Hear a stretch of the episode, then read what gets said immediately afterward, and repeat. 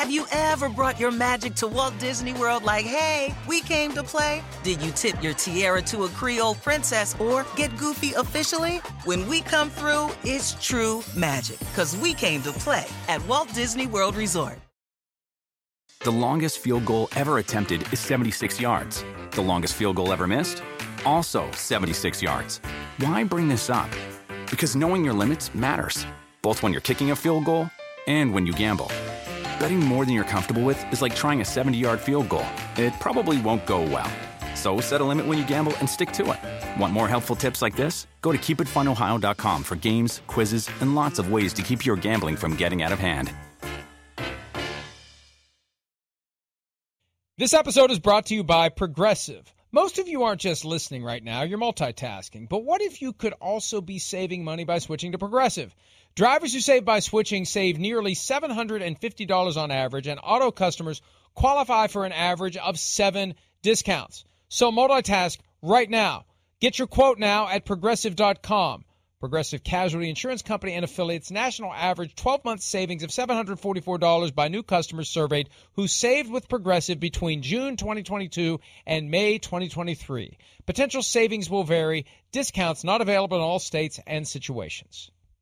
I'll say the funniest one that I thought was, they said I run like I bite people. Like, I ain't no zombie. Like, that was crazy. Like, so that was one of the funniest ones. You said I run like I bite the ground, bite the grass. That's crazy. So it's a great opinion, I guess, to have on the way I run. For me, it's just being determined and understanding that I have a goal to achieve and we want to get the job done.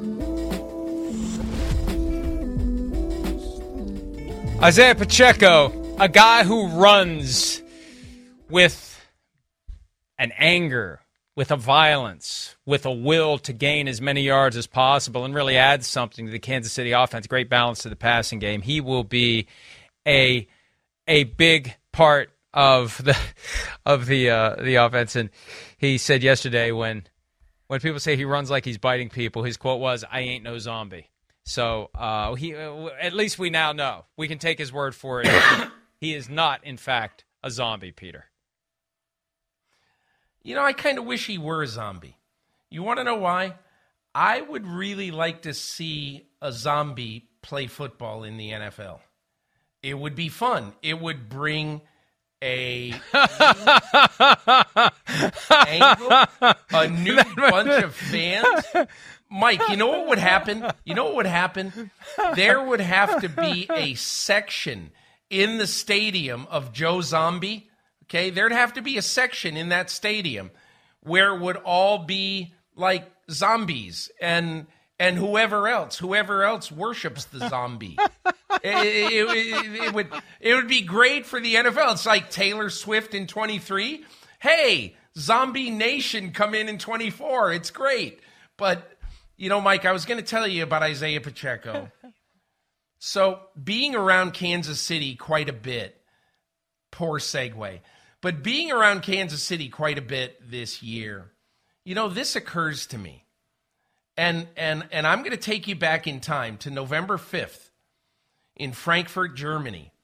I think I said this on this show the following week, but on that day, I don't know if you remember, but on that day, on the field, I interviewed Mahomes for NBC, and we used a clip or two, I guess, in Football Night. I didn't see it, but we used it in Football Night. How dare you? And then how dare you not watch it? Well, it's not on in Frankfurt. Sorry. But anyway, so I go into the locker room. This little, you know, it's funny. The locker rooms in Germany, quite honestly, they're like locker rooms for a soccer team because that's who plays there. So not the biggest lockers, not the biggest rooms. So it's pretty crowded in there. But when the locker room was open, I made a beeline for Mahomes. And I just wanted to say, hey, thanks for hanging around and doing that with me after the game. And the first thing he said was, I can't believe you're here. And the second thing was, hey, listen, I meant what I said. We will get this offense right. I can promise you. I mean, we weren't on camera. I didn't have my notebook out. I mean, it's not like that's off the record or anything great, but I just remember the look in his eye. We will fix this. Because that day they only scored 14 points and won basically because of a defensive touchdown. So my only point is Patrick Mahomes has known the whole year, whatever it takes, we're going to do. And as we get to this point of the season, you know what it takes? Isaiah Pacheco. That's what it takes. And Isaiah Pacheco, I think I'm right in saying he's had 39 carries the last 2 weeks, far above his average per game this year. But the only reason that I mention all of this is that Isaiah Pacheco, Andy Reid, and Patrick Mahomes have something in common. Phil Simms once said to me, entering the 86 season, when I mentioned to him, like, man, your numbers went way down from throwing for 4,000 to throwing for whatever he did, 2,900. And he goes, Peter, I don't give a bleep about stats. And Patrick Mahomes doesn't give a bleep about stats either, I can tell you. And he only cares what is the right thing, what is the right piece of how do we use every person in this offense to the max. And right now, they're going to feature Isaiah Pacheco. And look, they're going up against a really good run defense. Really good. But I guarantee you, Isaiah Pacheco and his zombie running style, his angry running style, the Ravens are going to have to stop that on Sunday. Isaiah Pacheco has 75 or more yards from scrimmage in his 5 career playoff games. He can tie Walter Payton for the 4th longest streak in league history of 75-plus scrimmage yards in playoff games by a running back to begin a career on Sunday against the Ravens. And the reality with the Chiefs, and look, they finally got it figured out. As of Christmas Day, 1 month and 1 day ago, they looked horrible. It's almost like they were trying to will themselves into being the Chiefs of past years by doing the trick plays and the gadget stuff, and they got embarrassed at home by the Raiders on a day that they thought was going to be a celebration, not a defeat to a division rival that they are better than, or at least, man for man, player for player, talent for talent. They were better. They should have won that game. But it's all about getting it together at the right time.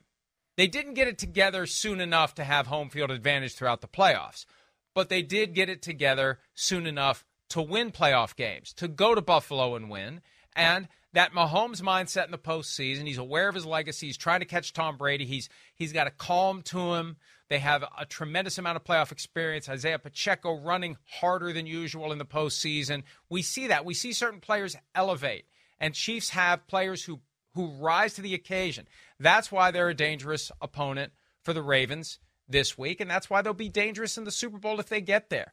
They find a higher level of overall performance when it's time to play single elimination games. And we see it from Pacheco, who doesn't, he has moments. He's a great player during the regular season, but in the postseason, he finds something more. There's a greater degree of want to. There's a greater ability to thrive under pressure-packed circumstances. Some teams will get stiff. Some teams will be too aware in a bad way. They're aware in a good way. They know this is their chance to go take it. And that's why it's hard to doubt the Chiefs in this setting, even though they are playing the best team in the league in their own building.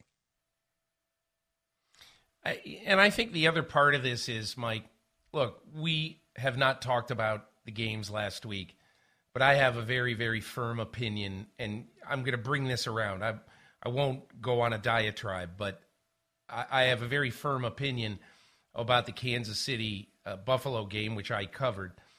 And that opinion is this.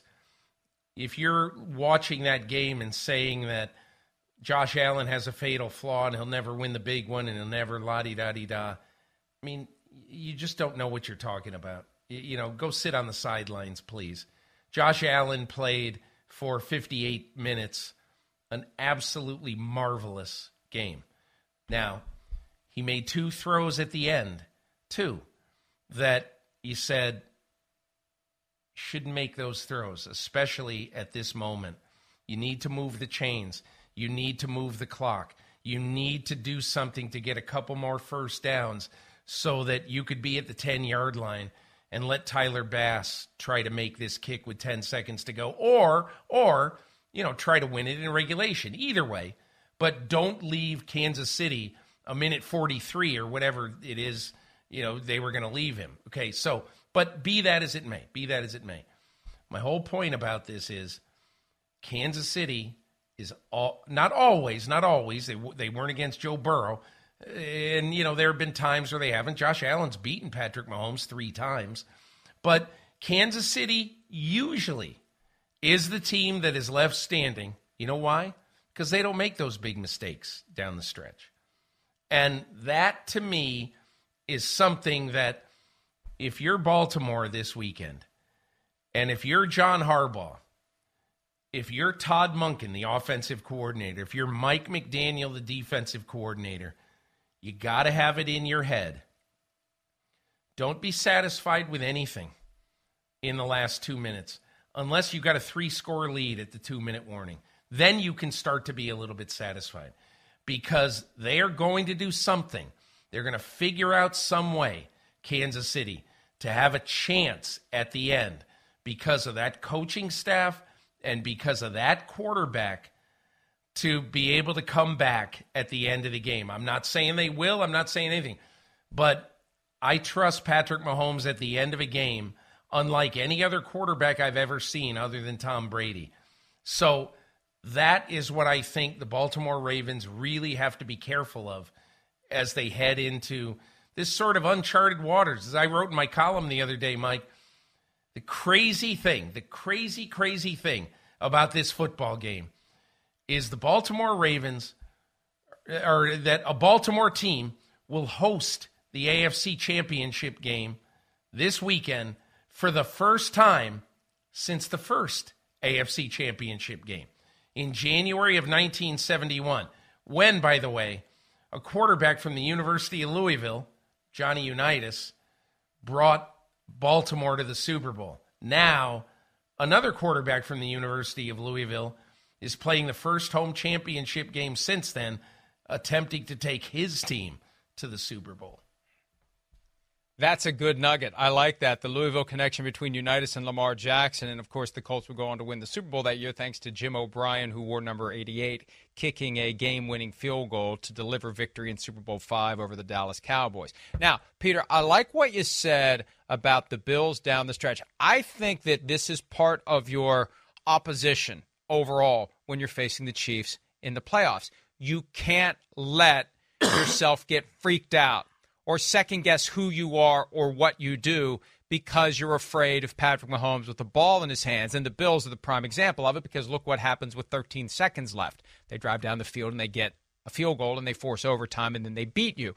My own theory is that in the final couple of minutes of the game, when there was 4 minutes left and the Bills were moving, they had a plan that they were going to do everything they could to milk the clock down to the very end, have a walk-off field goal or a touchdown with hardly any time left. And at the 2-minute warning, something flipped. It reminded me of when Tony Dungy spent 2 weeks saying, we can't kick to Devin Hester, And then the night before he said, screw it, we're kicking to Devin Hester, and he returned it for a touchdown to start the game. I think on the sideline they said, screw it, we're not going to reside in our fears. Let's go get a touchdown. Let's take the lead. Josh Allen throws it to the end zone. If he hadn't been hit just before he let go of the ball, it might have been a touchdown, and then the Chiefs have the ball back. My point is you can kind of sense they're allowing themselves to be distracted by this idea that the Chiefs are going to get you. When do you give the ball back to Mahomes? How much is too much? And I think at the 2-minute warning, they just said, screw it. Let's not play this game. Let's not try to engineer this. Let's just go do what we do, and let's trust our defense to maybe make a stop. But if you let that thinking get into your head, it just makes it harder to do what you need to do. And the Ravens need to not even think about that, not be fearful of it. It helps they have no playoff history with the Chiefs. The Bills' playoff history with the Chiefs hurt them on Sunday, I believe. The Ravens don't have one. That could be the difference in not getting yourself all twisted up in your own thoughts and in your own fears if you're getting yourself into a late-game situation where you otherwise would be obsessed over how much time you're allowing Patrick Mahomes to go back and beat you. The Ravens can say, we got a defense. We can make a stop. We're not worried about that. Let's just go win the game. You know, Mike, I think you're positively, absolutely 100% right. And look, in the sort of mania of a post game where what I'm thinking about is, okay, I've got to talk to this guy. You don't necessarily sit down and think about it a lot, okay? But I can just tell you this, that at the 2-minute warning of this game, I thought to myself, the Bills have Kansas City right where they want them. Remember, at the 2-minute warning, they're at the Kansas City 26-yard line. It's 2nd and 9. Kansas City's got 2 timeouts left. And you know that if the ball is downed inbounds, either on a run or a pass play, that Kansas City on the next 2 plays is going to use its timeouts. So I start to think to myself, okay, you got 2 plays to make 9 yards. And make your 9 yards, get a first down, and then do one of 2 things. Take a couple of safe shots, or just get yourself in position at the 10-yard line. Get yourself in position, and then basically tie the game and go to overtime. But don't do anything stupid here. And I don't think necessarily that what they did was stupid, but there was a line of demarcation, and they changed their plan. I don't know how. I don't know why. I don't know why, but instead of continuing to try to bleed the clock, he took 2 shots in the end zone. I mean, and again, Josh Allen, I credit him massively for the first 58 minutes of this game, for so many things that he did right and all that. I really do. But he has a couple of choices to make there, and he knows that, you know, a check down sometimes is your best friend. And he knows that an intermediate pass to the tight end sometimes is your best friend. And I think he will think for a long time this offseason about the decisions that he made. And look, we're probably never going to know what exactly Joe Brady called in that specific case. And if his first option was, I think it was Shakir on one play in the end zone, and I forget who else it was. But he had 2 chances, and they just didn't make a first down. And I remember thinking to myself, why are they doing this? But then you get into the mania of the game and, you know, the post-game nut house, and you don't really think about it. But I remember thinking that as it was happening. Stephon Diggs running wide open, uncovered underneath. Throw him the ball on 2nd and 9. He could possibly get the first down there. But, you know, I think what happened, Peter, we need to take a break, but I think this is an important conversation because we hear this all the time. Now, we heard it from Sean McDermott after the game as it related to the ridiculous decision, in my opinion, to do a fake punt when you just leave Josh Allen out on the field at 4th and 5. If you want to go for it on 4th and 5, don't do a fake punt. Let Josh Allen try to throw for it or run for it if all else fails. What McDermott said is, I was being aggressive. We hear that all the time now. I'm just being aggressive. Sometimes you need to be strategic, not aggressive. And it felt like they were being strategic as the clock ticked under 5 minutes down to 2. And then at the 2-minute warning, they decided we just want to be aggressive. Sometimes the aggressive thing to do is to be strategic, to believe, to have the confidence that you can cat and mouse this thing down to the final few seconds and keep Patrick Mahomes from getting the ball back and engineer the outcome your way. You have to throw it to the end zone, work your way down, bleed the clock, be strategic. That's aggressive in the setting. And I think they thought they weren't going to be able to pull it off. The hell with it. Let's just throw it to the end zone and let's trust our defense. And it blew up on them. And there was, I think, a dramatic sea change before and after the 2-minute warning. All right. We're going to change over to the NFC. When we return, Lions, 49ers. They met in the 1957 NFL Championship game, and the Lions beat the 49ers. Here they are all these years later in the NFC Championship game. We'll break it down next here on PFT Live.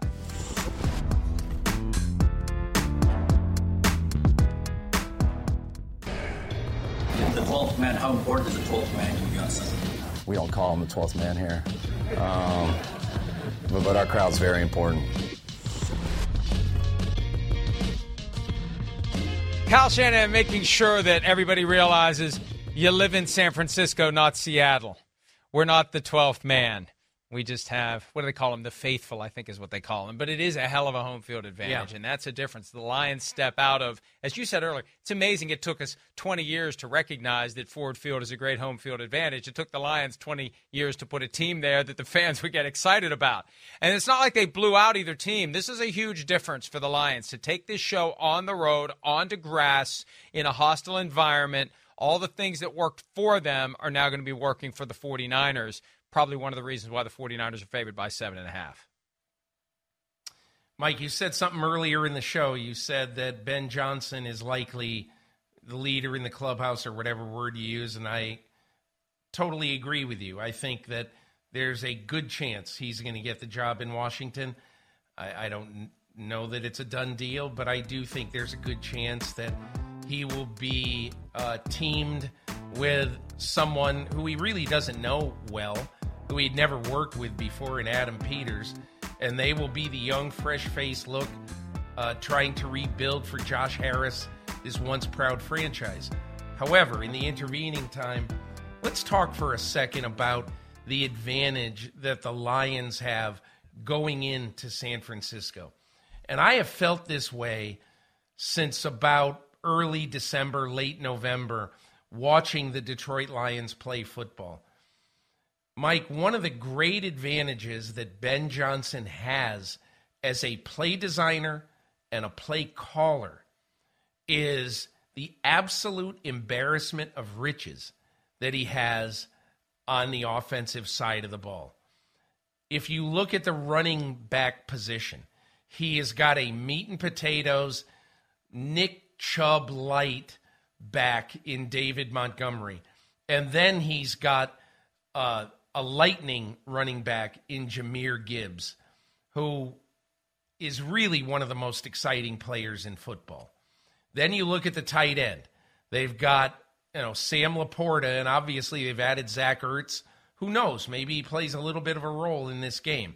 But just remember, Zach Ertz has caught the winning touchdown pass in a Super Bowl before.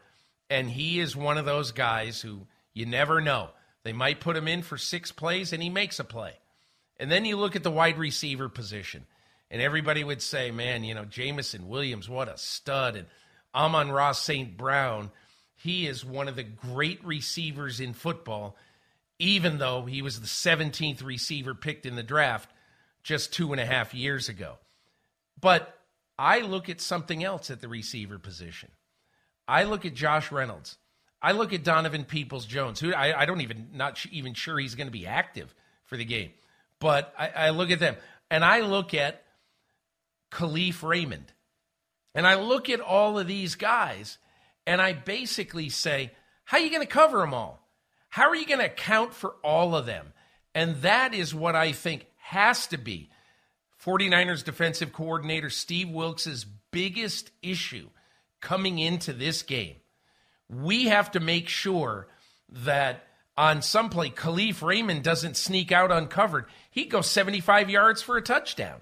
So that is one thing I would be really concerned with if I were the 49ers, that they have got 7 or 8 or 9 playmakers on offense. And if you don't account for every one of them on every play, you could be left in the dust.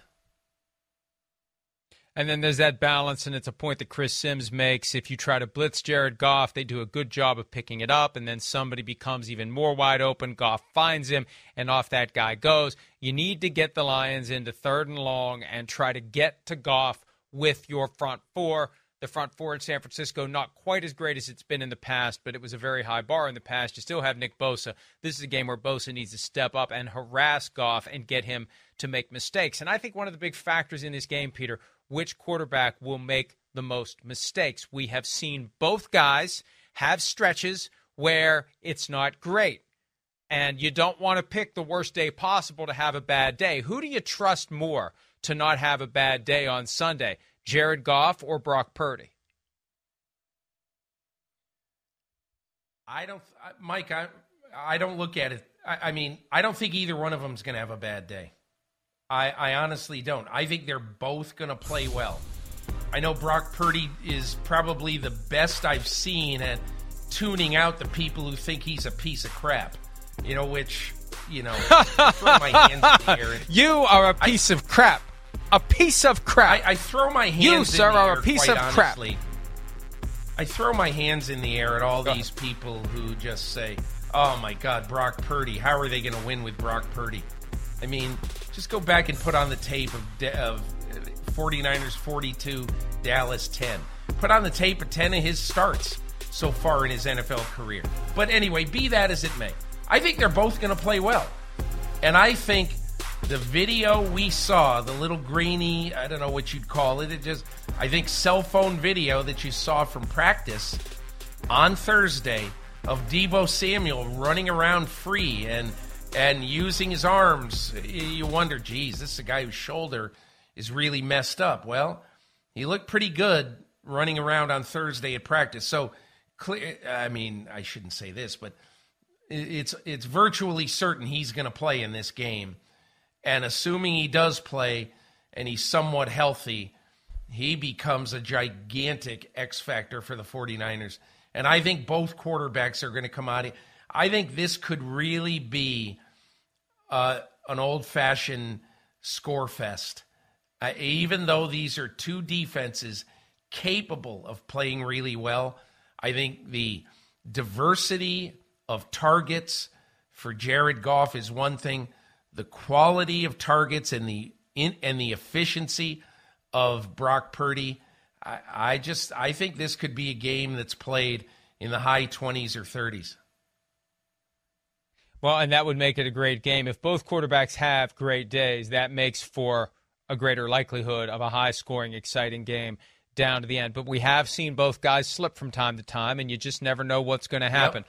The rain won't be an issue on Sunday like it was on Saturday night. That clearly was bothering Brock Purdy, although he got it together when the game was on the line, drove the 49ers down the field, got the score, and Jordan Love was not able to answer. Goff is 0-5 in his last 5 games against the 49ers with 7 touchdowns and 5 interceptions.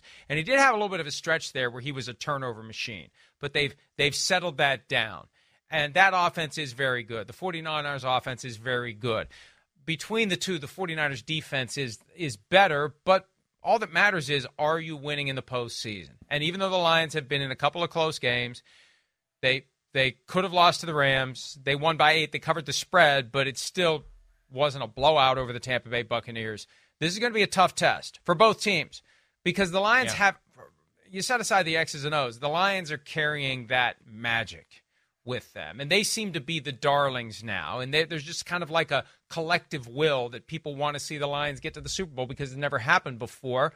And, you know, does that vibe carry with them – when they are the visiting team in a game like this? Maybe it does, and maybe it does make a difference. Maybe they feel like they're the team of destiny this year to get there and win it. That could help too, but yeah, 7.5 seems like a lot. 7.5 seems like a lot. I think the Lions are not going to go quietly. One of the reasons, Mike, why I think this game could be a track meet of some sort is that there aren't many games played in the United States on January 28th, where it's going to be 71 degrees and mostly sunny. But that's the forecast at kickoff in Santa Clara, California on Sunday. So, I mean, enjoy the game, everybody, and look longingly at this game from where you are in the darkness, wherever you are, and the mist and the rain or whatever your weather is going to be. But I don't think the weather is going to be a factor other than a factor that the offenses are going to be delighted by.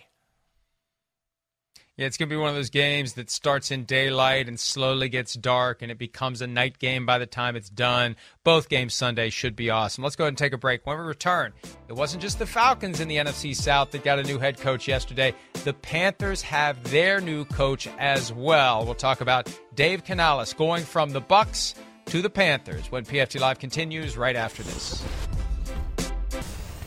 Around any corner, within every battle, and with the dawn of each new day, The threat of the unexpected, the unpredictable, and the unrelenting lies in wait. But Marines will always be there. They are the constant in the chaos. No matter the battlefield, Marines adapt to win, defeating every shifting threat, protecting our nation's future. The few, the proud, the Marines. Have you ever brought your magic to Walt Disney World like, hey, we came to play? Did you tip your tiara to a Creole princess or get goofy officially? Step up like a boss and save the day? Or see what life's like under the Tree of Life? Did you? If you could. Would you? When we come through, it's true magic. 'Cause we came to play. Bring the magic at Walt Disney World Resort. The longest field goal ever attempted is 76 yards. The longest field goal ever missed? Also 76 yards. Why bring this up? Because knowing your limits matters, both when you're kicking a field goal and when you gamble. Betting more than you're comfortable with is like trying a 70-yard field goal. It probably won't go well. So set a limit when you gamble and stick to it. Want more helpful tips like this? Go to KeepItFunOhio.com for games, quizzes, and lots of ways to keep your gambling from getting out of hand.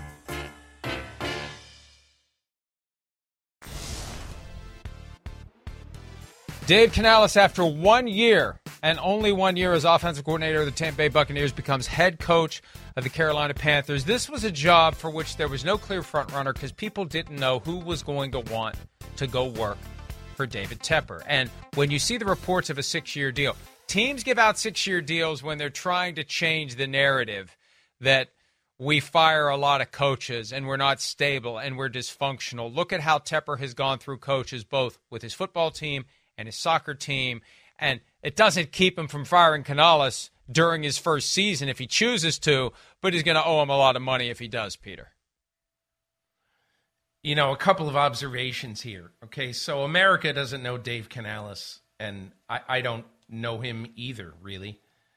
But the one thing that I think, and I'm going to underline this word because you shouldn't use this word lightly, but the one thing I believe is urgent, capital U, capital R, Gent, is that David Tepper hands this team to this new head coach, and he says, I'm going to stay out of the way, and I want you to repair Bryce Young. Okay, but because let's just see, here's what you're thinking right now if you're Bryce Young. 9 months ago this week, you're Bryce Young. You were drafted to be a Carolina Panther. First pick in the draft. 9 months ago. And at that time, your head coach is Frank Reich. Your offensive coordinator is Thomas Brown. Your offensive assistant, you know, sort of the cooking the broth, is Jim Caldwell. Your quarterback coach is Josh McCown. So that happens, and that stays that way for most of the season. And then Frank Reich is the offensive play caller. Then he hands it to Thomas Brown. Then he takes it back. Then he gets fired. Thomas Brown takes play calling back. That's how you last the rest of the season. At the end of the season, everybody gets blown out. They're all gone. So now you have a new head coach. So you have almost, you've done as much as you could to ruin the first pick in the draft. First, by not having a good enough offensive line to keep him from running for his life on every pass snap in 2023. But you've done enough to damage him in the absolute yo-yoing of a coaching staff and of play calling, of play designing. What you have to do right now is say to Dave Canales, listen, you're the guy, you pick the staff, you handle this guy, you repair the most important person in this franchise. This is your job. And that's what David Tepper had to do when he gave him the 6-year contract. It was a smart move. Quite frankly, it was the only move. And Canales has the history of working with shorter quarterbacks, Russell Wilson in Seattle, Baker Mayfield this year in Tampa Bay, and now he's the guy who's going to be charged with fixing Bryce Young, and we'll see how it goes. You also take a little away from Tampa. You take away their offensive coordinator who worked very well with Baker Mayfield. They have to start over. That's a net gain for you as the Panthers if it works out, but we'll just see. Will it work out? Can Tepper truly take a step back?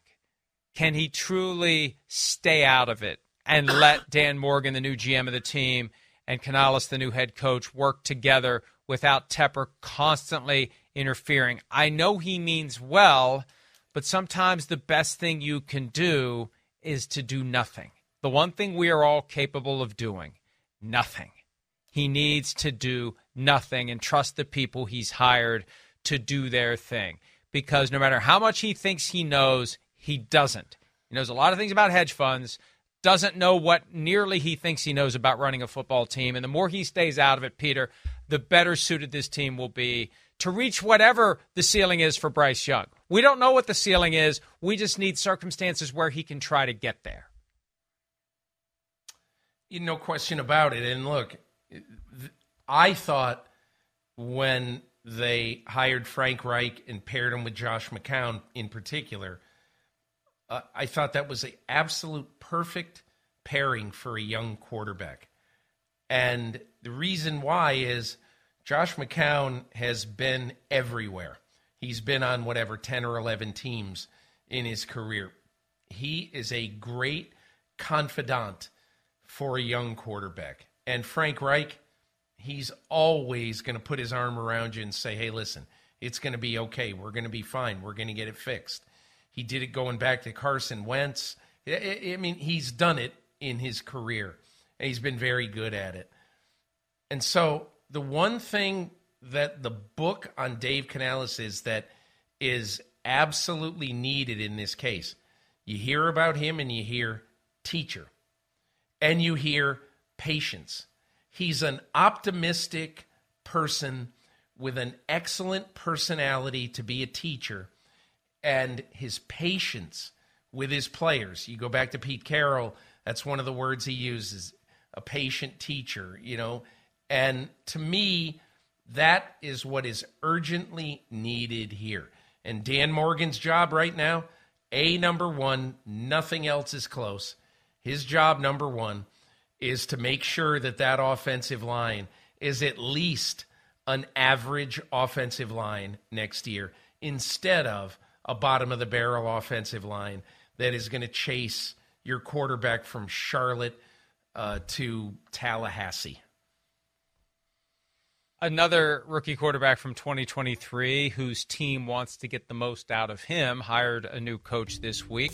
It's Brian Callahan. We're going to take a break. On the other side, we'll hear from Callahan at his introductory press conference, and we'll hear from Peter, who spoke to Callahan yesterday. More PFT Live right after this. I called Will a few days ago after I got the job, and then I saw him here today. He was working out, so I got a chance to catch up with him. I told him he's leaving town, I think, tomorrow morning, but he'll be back. But I've really enjoyed getting to know him. I can't wait to get to work with him. He's got a lot of really special physical talents that I'm excited to go see if we can make better. And everything about him so far has been fantastic, and I'm excited to get to go further down into it. Brian Callahan, new head coach of the Tennessee Titans, did not get the memo that it's no longer suit and tie season when you're introduced as a head coach. Head coaches never wear suit and ties. The only time you should wear a suit and tie if you're a head coach is to a wedding or a funeral, particularly your own. But it's just let them be natural. Let them be themselves. Get out there. Gerard Mayo got it right last week with the Patriots. Anyway, did the Titans get it right, Peter? We'll find out. They need somebody to get the most out of Will Levis. They get an offensive guy. I like the approach with offensive head coaches when you have a young quarterback, because that's your most important connection, the young quarterback and the coach who's responsible for him. You don't want it to be a defensive coach with an offensive coordinator who, if everything goes well, ends up being a head coach somewhere else. You want Callahan and Levis tied together for years to come, if it works. We'll see if it does. I remember about 10 years ago being in Denver doing something with Peyton Manning in his last couple of years, and the subject of his quarterback room came up, and he goes, Peter, this guy Callahan's really good, very, very thorough. So that just sort of stuck with me. And then the other thing that stuck with me about Brian Callahan, and I think that'll hold him in good stead, and I talked to him about this yesterday.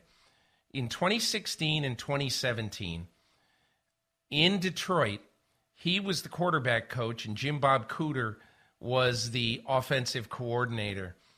And back-to-back, Matthew Stafford, to that point, had the two most efficient seasons in tandem that he had ever had. Remember, at that point, Stafford was kind of, the Wild West shootout guy. But in these 2 years together, he threw only a total of 20 interceptions. It was way over, at a boatload. But Jim Bob Cooter and Brian Callahan sold a veteran quarterback who already had a lot of pelts on the wall, sold him on saying, hey, listen, the check down is your friend. And if you can just throw maybe, a few less interceptions, if you can do this, if you can be a little bit more efficient, if you can take a few less chances without ruining yourself, and just think of doing the following things. And again, you can't ask a quarterback to play careful, but Callahan told me we just tried to eliminate some of his mistakes that were definitely fixable, and he's a great quarterback. And I think he's going to do the same thing with Will Levis. The one trademark I think we've seen early in Will Levis, there is no throw that he's afraid of making or afraid of trying. And I think coming into this year, I think Brian Callahan is going to stress to him, listen, a 5-yard gain on a check down is better than an incompletion 45 yards down the field, unless the 45-yard completion downfield is got a 30, 40, 50% chance of happening. So I think that's going to be good. The one other thing that impressed me about Will Levis and this relationship that I think he's going to have with Brian Callahan is that Callahan has seen how it's done correctly with a lot of different quarterbacks, with Peyton Manning in Denver, with Matthew Stafford in Detroit, with Joe Burrow in Cincinnati. And I think that he's taken something from all of those quarterbacks, everyone, and he will bring it to Will Levis. And Levis has got to be all ears right now with Brian Callahan. So I look forward to seeing how this works in this sort of collaborative way that Amy Adams-Strunk made an absolute mandate with this thing. And that's why Mike Vrabel's not coaching this team anymore, that he wasn't Joe Collaborative, at least the owner felt. Brian Callahan's definitely going to be a collaborative dude. And Vrabel, a guy we haven't mentioned yet today, I've heard his name as a possibility in Seattle, although people continue to think Dan Quinn is going to end up there as the head coach. I think that's a tough sell after giving up 48 points to the Packers a couple of weeks ago, but it's their decision to make, not ours. But Vrabel surprises me. 48 years old, has been coach of the year, had a team make the 1 seed with 91 different players on the 53-man roster, a record in 2021. Just kind of surprising that he's out there, but it could be kind of that same Belichick aversion that you got a guy who's going to come in and try to take over. You've got an existing structure where you don't necessarily want someone there who's going to try to take over. Look, you have to decide. Like, I thought coming into this whole process that maybe the most perfect pairing of all would be Mike Vrabel with John Schneider. And I'll tell you why. Because John Schneider is one of the 3, 4, 5 best personnel evaluators in the NFL. He is in his prime. He knows how to pick quarterbacks. He picked Russell Wilson, and obviously he was good with Geno Smith the last couple of years. And it's clear now that the Seahawks have to go pick a quarterback. And a lot of places, I think, that Mike Vrabel would look at, he's saying, do I really trust the personnel side of this building? Do I really trust the general manager is going to put me in the best position possible? And it's clear now. John Schneider's running this show. And what he needs is a coach who is going to run this building, not with an iron fist, but who's going to be tough when he needs to be tough. And in my opinion, if Mike Vrabel has a good offensive coordinator, a good teacher and molder of a new quarterback and a new offense, I love that pick, because to me, Mike Vrabel, the best thing I can say about him as a coach, going back to the wild card game against New England, that was Tom Brady's last game as a Patriot, where they ended his career in Foxborough, Logan Ryan with the interception at the end of that game to close out Brady's career. Mike Vrabel gets teams to play a little bit better than they are. And that is why, to me, I've been, honestly, Mike, I've been mystified at this fear of Vrabel. You know what? Some people are really, really tough people. They might not be guys who you're going to take to, you're going to have as a speaker at the Elks Club or whatever. But Mike Vrabel is a tough, hardened guy who knows what it takes to win. I would put him with Seattle and not give it a second thought. He doesn't kiss ass. He doesn't play games. He wants to win. That's an ingredient for a good coach. If you, as an organization, know how to properly coexist with someone who just wants the team to be as good as it can be, better than the parts would suggest, and achieve great things. We need to take a break. Who will achieve great things on Sunday in the conference championship games? Show me something next here on PFT Live. You guys got a lot of really good players, obviously, but maybe not viewed. What's that? I said thank you. You're welcome. Maybe not viewed, though, as the superstars, like maybe the 49ers have or other people have. Oh, the reporter giveth and the reporter taketh away. Yeah, you got some great players, but not superstars like the 49ers. All right. Who will be the superstars? Who do we want to see step up? Who do we need to see have a big game in the conference championship round? That is today's Show Me Something draft. Peter King, you're up. Show me something, Debo Samuel. And look, Debo Samuel was a first-team All-Pro on the Peter King ballot this year, one of my three wide receivers on the first team. And the reason is, as he goes, so go the Niners. You saw them struggle when he's been, you've seen them struggle when he's been out of the lineup. He looked good in practice on Thursday. He is vital to what they do in their offensive game plan. They need him badly. Show me something, Debo Samuel. Show me in the NFC Championship game that you are a top 3-2-1 NFL receiver. Show me something, Lamar Jackson. This is his moment. This is his opportunity. The MVP trophy is great. The Super Bowl MVP trophy is greater. You're going up against a guy who's played in the AFC Championship game every single year since the year Lamar Jackson was drafted by the Ravens. And this is Jackson's first trip to that game. It's his first playoff game against Patrick Mahomes. It's his opportunity to show that he can play as well in the postseason as he does in the regular season, that he can achieve the kind of greatness that we take for granted with Patrick Mahomes. With this one game, this one moment, this one opportunity to differentiate himself on that afternoon from Patrick Mahomes, that puts Lamar Jackson firmly into the top three maybe of all quarterbacks in the NFL and keeps him there as he attempts to become a Super Bowl champion for the first time in his career. So show me something, Lamar Jackson. This is your moment. This is your opportunity. Show me something, Jared Goff. This is your moment. This is your opportunity. You've played in a Super Bowl. It did not go well. You got sent away. You got sent packing by that Super Bowl team. And obviously, no matter how you talk about it and how much you say, hey, one door closed, another door open, whatever, it's a slap in the face.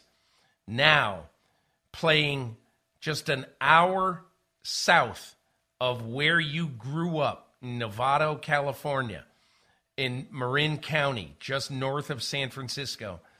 This is a time that playing near where you grew up, playing near where you went to college at Cal Berkeley, doing this, taking a new team, your new team, and taking them to the Super Bowl, this feels right to you, Jared Goff. Now, all you have to do is go out and beat the team that you followed as a kid. Show me something, Jared Goff. Play great in the NFC Championship game. Show me something, Nick Allegretti. Who's Nick Allegretti, you may ask? Nick Allegretti is the guy who's going to step up and take over for Joe Tooney, who's not going to play on Sunday, reportedly, due to injury, and he's going to have to deal with Justin Matabuke of the Baltimore Ravens. Not a happy assignment, not an easy assignment, but an opportunity to hold together that center of the line, to avoid things from collapsing onto Patrick Mahomes and flushing him out and getting him running around. Not that he's not great when he's running around with his hair on fire and making things happen, but that's not ideal. You don't want to have that pressure up the middle. You want to be able to hold the line, and you'd like to also be able to run the ball with Isaiah Pacheco. So with Tooney likely out, Allegretti in. Allegretti needs to have the game of his life if the Chiefs want to advance. Show me something, Nick Allegretti. And with that, we'll take a break. We'll do round 3 of the Show Me Something draft right after this.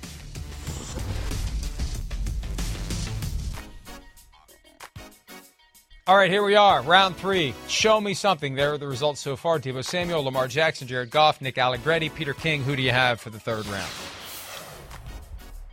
Show me something, Mike McDonald. Coach McDonald, the defensive coordinator of the Baltimore Ravens, this is the biggest game of your career. Your job is to stop a quarterback who has been in 6 conference championship games in 6 years as a starter in the NFL. You've got a very big job. And the biggest part of this job is that you cannot be too fixated on Patrick Mahomes. You better watch Isaiah Pacheco, because I think this is a game where he could touch the ball 22, 23 times and be the absolute key to this football game. Mike McDonald, show me something. Show me that you're ready for this moment.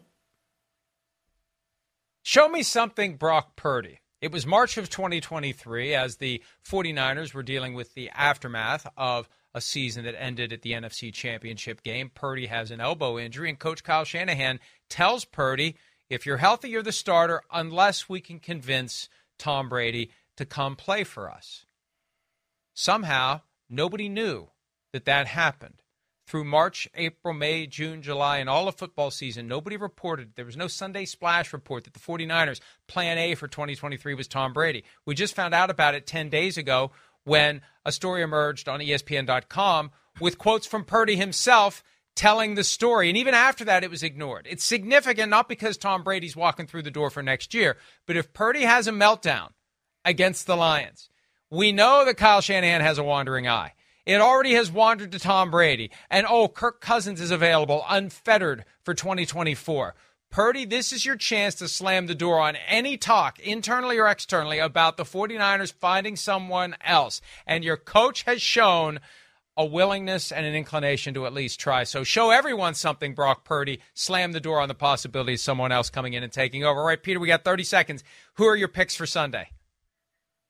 I'm taking the chalk and not feeling great about it. Give me the 2-1 seeds.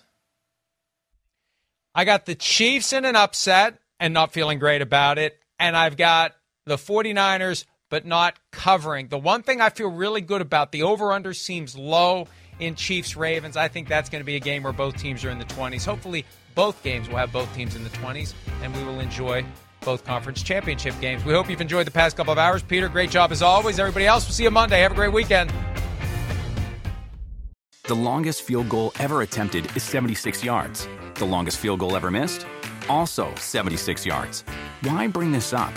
Because knowing your limits matters, both when you're kicking a field goal and when you gamble. Betting more than you're comfortable with is like trying a 70-yard field goal.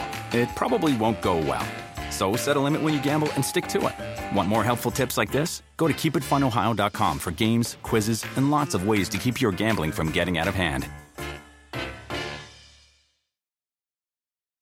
When you need mealtime inspiration, it's worth shopping Kroger, where you'll find over 30,000 mouthwatering choices that excite your inner foodie. And no matter what tasty choice you make, you'll enjoy our everyday low prices, plus extra ways to save, like digital coupons worth over $600 each week. You can also save up to $1 off per gallon at the pump with fuel points. More savings and more inspiring flavors make shopping Kroger worth it every time. Kroger, fresh for everyone. Fuel restrictions apply.